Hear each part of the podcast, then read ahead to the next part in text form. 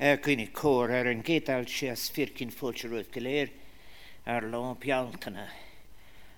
látá an táhachtach de iadsanna tá gabaris ar fud an dá agus fircin fáilte ach go háirithe i bhíad san os na gar cumas na dramana eile Italian New.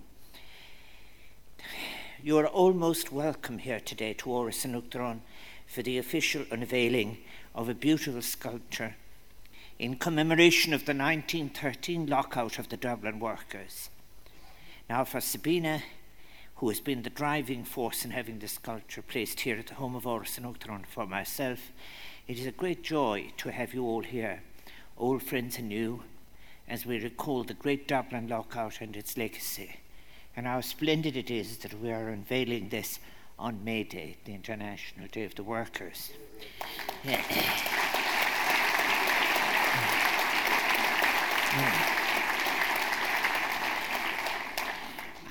I like to remind people that Jean Casey uh, was, of course, was very proud to go and learn Irish, even though his, his mother was blind, it required a great sacrifice. and it was a Shauna Cossack that he very often took the minutes of the Citizen Army. So in honour of him, may I say, this an Irish toffirkin fóiltir over fad choras an ochtar new as an deal of all an seo tan niochtach an mar comóra ar er an steal agus frigún am mór néd agus a trachti ag im, lá. Lúá ar an féin mar a gúirt me agus am a bháin céile saihín a bhí lomsarmáin an deanamh seo chuir i deachcónathe útrónna héirinn, go bhfuil sibh goléirlinn seán cáide agus cóide nua, draman éúile agus mu a cuiomhna ver an bhricúna mó néad agus tríideag agus an éireach a dá sé.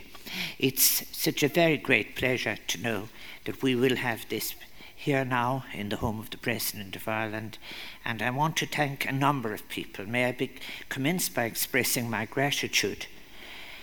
to Jerry King, a legendary figure in the world of ploughing who gifted us the plough. And uh,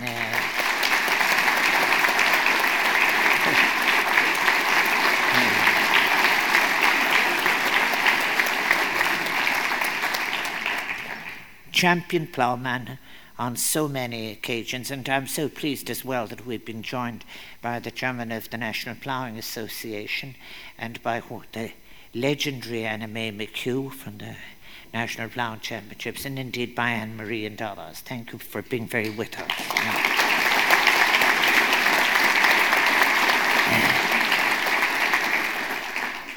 From the very beginning, when Sabina contacted him, John Behan, sculptor John Behan, whose work has just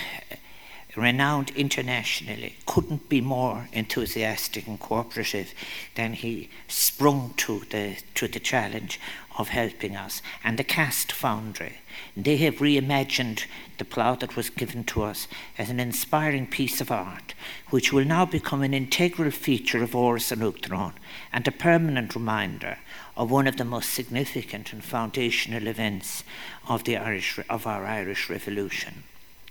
And we want very particularly to thank Declan Birmingham and his team, and to Aoife Harley and the Office of Public Works installation team, who ensured that the sculpture would be so beautifully mounted, and for the wonderful landscaping Malamshiv. And I hope that when you and your families come to visit Áras an Uachtaráin, you will be able to see not only the acorn, but you will be able to see this wonderful, splendid piece now, which will be there forever. But others who have helped us today are the Irish Citizens Army Reenactment Group, who emerged from the Prison Officers Association for the centenary of the lockout and who played such an important part in the 1916 commemorations. Your presence here today, I want to tell you, has enlivened the occasion. Míle buchas with Harvard Vuiachtas Valian and you and Law Tovok Sean. And I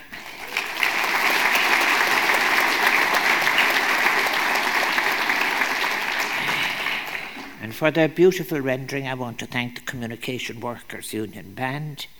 And also, of course, we will be hearing from Keeler, Simon Morgan, Drazen Derrick, and Miles Drenner, Harpus Mary Kelly.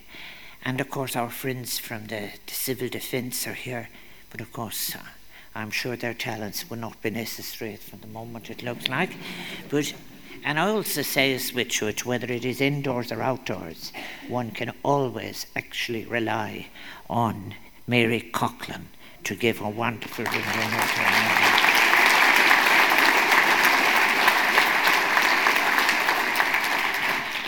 And I think uh, as well, I'm, we're so pleased that representing the Larkin family, Aoife Breslin is here with us, and Mila Wilkes.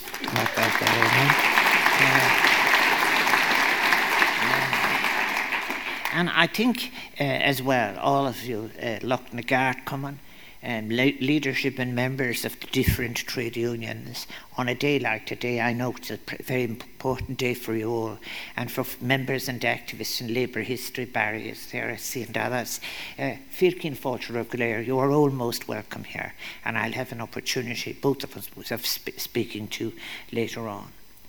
I think we're honouring Sean O'Cahasick, uh, Rooney, the, the Secretary of the Citizen Army, Sean O'Casey, whose words from his history of the Citizen Army, they are what are written on the inscription in the statue that has been unveiled today.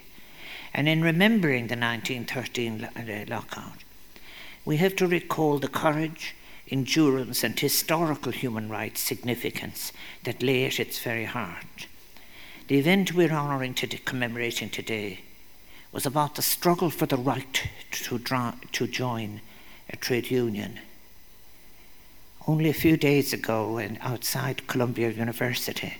I met young, precariously employed uh, research workers who joined the Auto Workers Union of America, demonstrating for the right to be allowed to join the union. It's a universal right, a struggle that goes on all over the world. And it's a right that was challenged in Dublin when 403 employers, under the leadership of William Martin Murphy,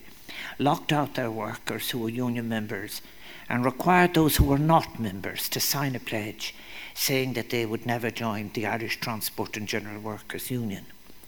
The 1913 lockout was a battle for freedom of association, but it also brought into focus as all those who've written about it note, the intolerable living conditions that many citizens in the centre of Dublin were enduring. And while William Martin Murphy has been described by some of his biographers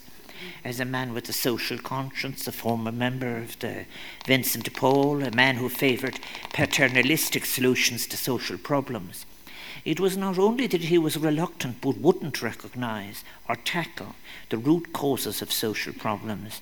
he sought to cut off any possibilities of collective action that was threatened by an insatiable march of capital for its beneficiaries. By denying his workers the voice of trade unionism, he was denying them a say in their working conditions, a say that would inevitably have led to the payment of a fair wage to his workers, and no doubtedly at a cost to his own profits. And after four months of being locked out from their livelihoods, their children starving, and their families in dire hardship, the workers were forced to capitulate, and the lockout ceased in January 1914. Their despair and despondency at their defeat are evocatively described in the words of James Connolly at the time. And so we Irish workers must go down into hell bow our backs to the lash of the slave driver, eat the dust of defeat and betrayal. It was, however, to be a Pyrrhic victory for their employers. Having witnessed the potential power of the labour movement to shake or overturn the entire social order, employers were not willing to put it once more to the test. Effectively, therefore, the labour movement had won the freedom to organise workers into unions, prepared to strike to achieve equal rights, respect, and dignity at work. And a hundred years ago, in 1918, it would be the labour movement who would take the first significant steps towards opposing conscription. Today, it is essential that work and the workplace in all its facets, and in its essence as a shared human activity, continue to be given a central place in any discussion of the values by which we as a community wish to live. And we must test ourselves by regularly asking if we, all of us, retain the spirit of those courageous women and men who endured months of poverty, hardship, and starvation in order to win for us and future generations the right to demand fair and just places of work and the right to belong to a union. The workers and their leaders of a century ago, by their example, can inspire us as we respond to what Alain Supiot describes as the neoliberal utopia of total market, which forces many workers to become victims of a socially unaccountable version of the economy as decades of hard won rights are being placed under threat, gradually eroded, or even lost to the workers of today. There can be no doubt that many in today's labour force all over the world on this May Day, in the European Union, and closer to home in our own economy, find themselves trapped in new forms of chronic job insecurity,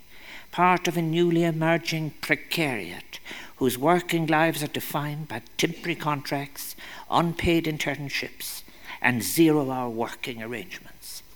For many, the consequences of such precarious employment are severe include financial difficulties, limited career opportunities for personal development, inability to buy or rent a home for themselves and their families.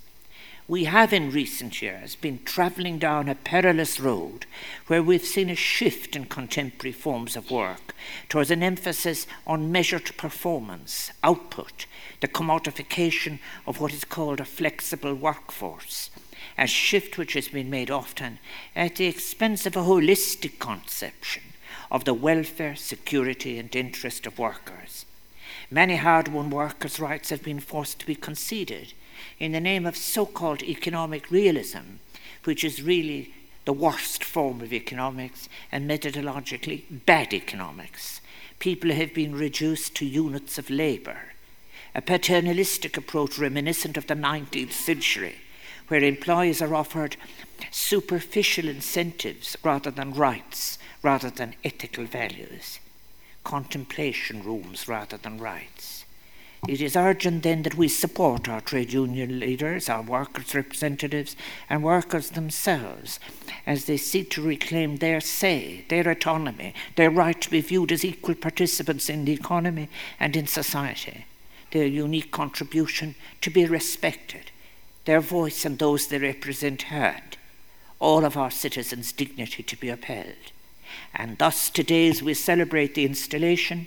here in Uachtaráin of the Starry Plough, a cultural icon of the foundation of the state, let us contemplate the words written on its plaque, words which summon up the passion, ardour, and determination of Jim Larkin as he addressed those Dublin workers, now long dead, who struggled and fought for a better world and a better future telling them, as Sean O'Casey told us, that they were engaged in the fight of their lives, that every conceivable combination had united its forces against the workers, that it would be a long and bitter struggle between the titans of capital and the titans of labour, as you've heard Sabina say. So tiglin cuian fortha agus a gud acal agus a selta, agar agus sinna géirí down na tá níos feris níos karma grohu. Tiglin dol chun cína iano ar an neantalas fúsclach dódáach na meach agus sóisiúta Tá buna ar bunclach itcúla a chuir an riachtanis na sarrána go grílar ar soki. Let us honor their memory, invoke their words and their lives as we continue to claim on this May Day for them that better and fairer world which is possible. Give meaning to the emancipatory promise of an economic and social order that all citizens will, can participate and understand, that is built on ethical foundations, that places the needs of citizens at its very heart. Bealtainna. Er Thank you for being with us and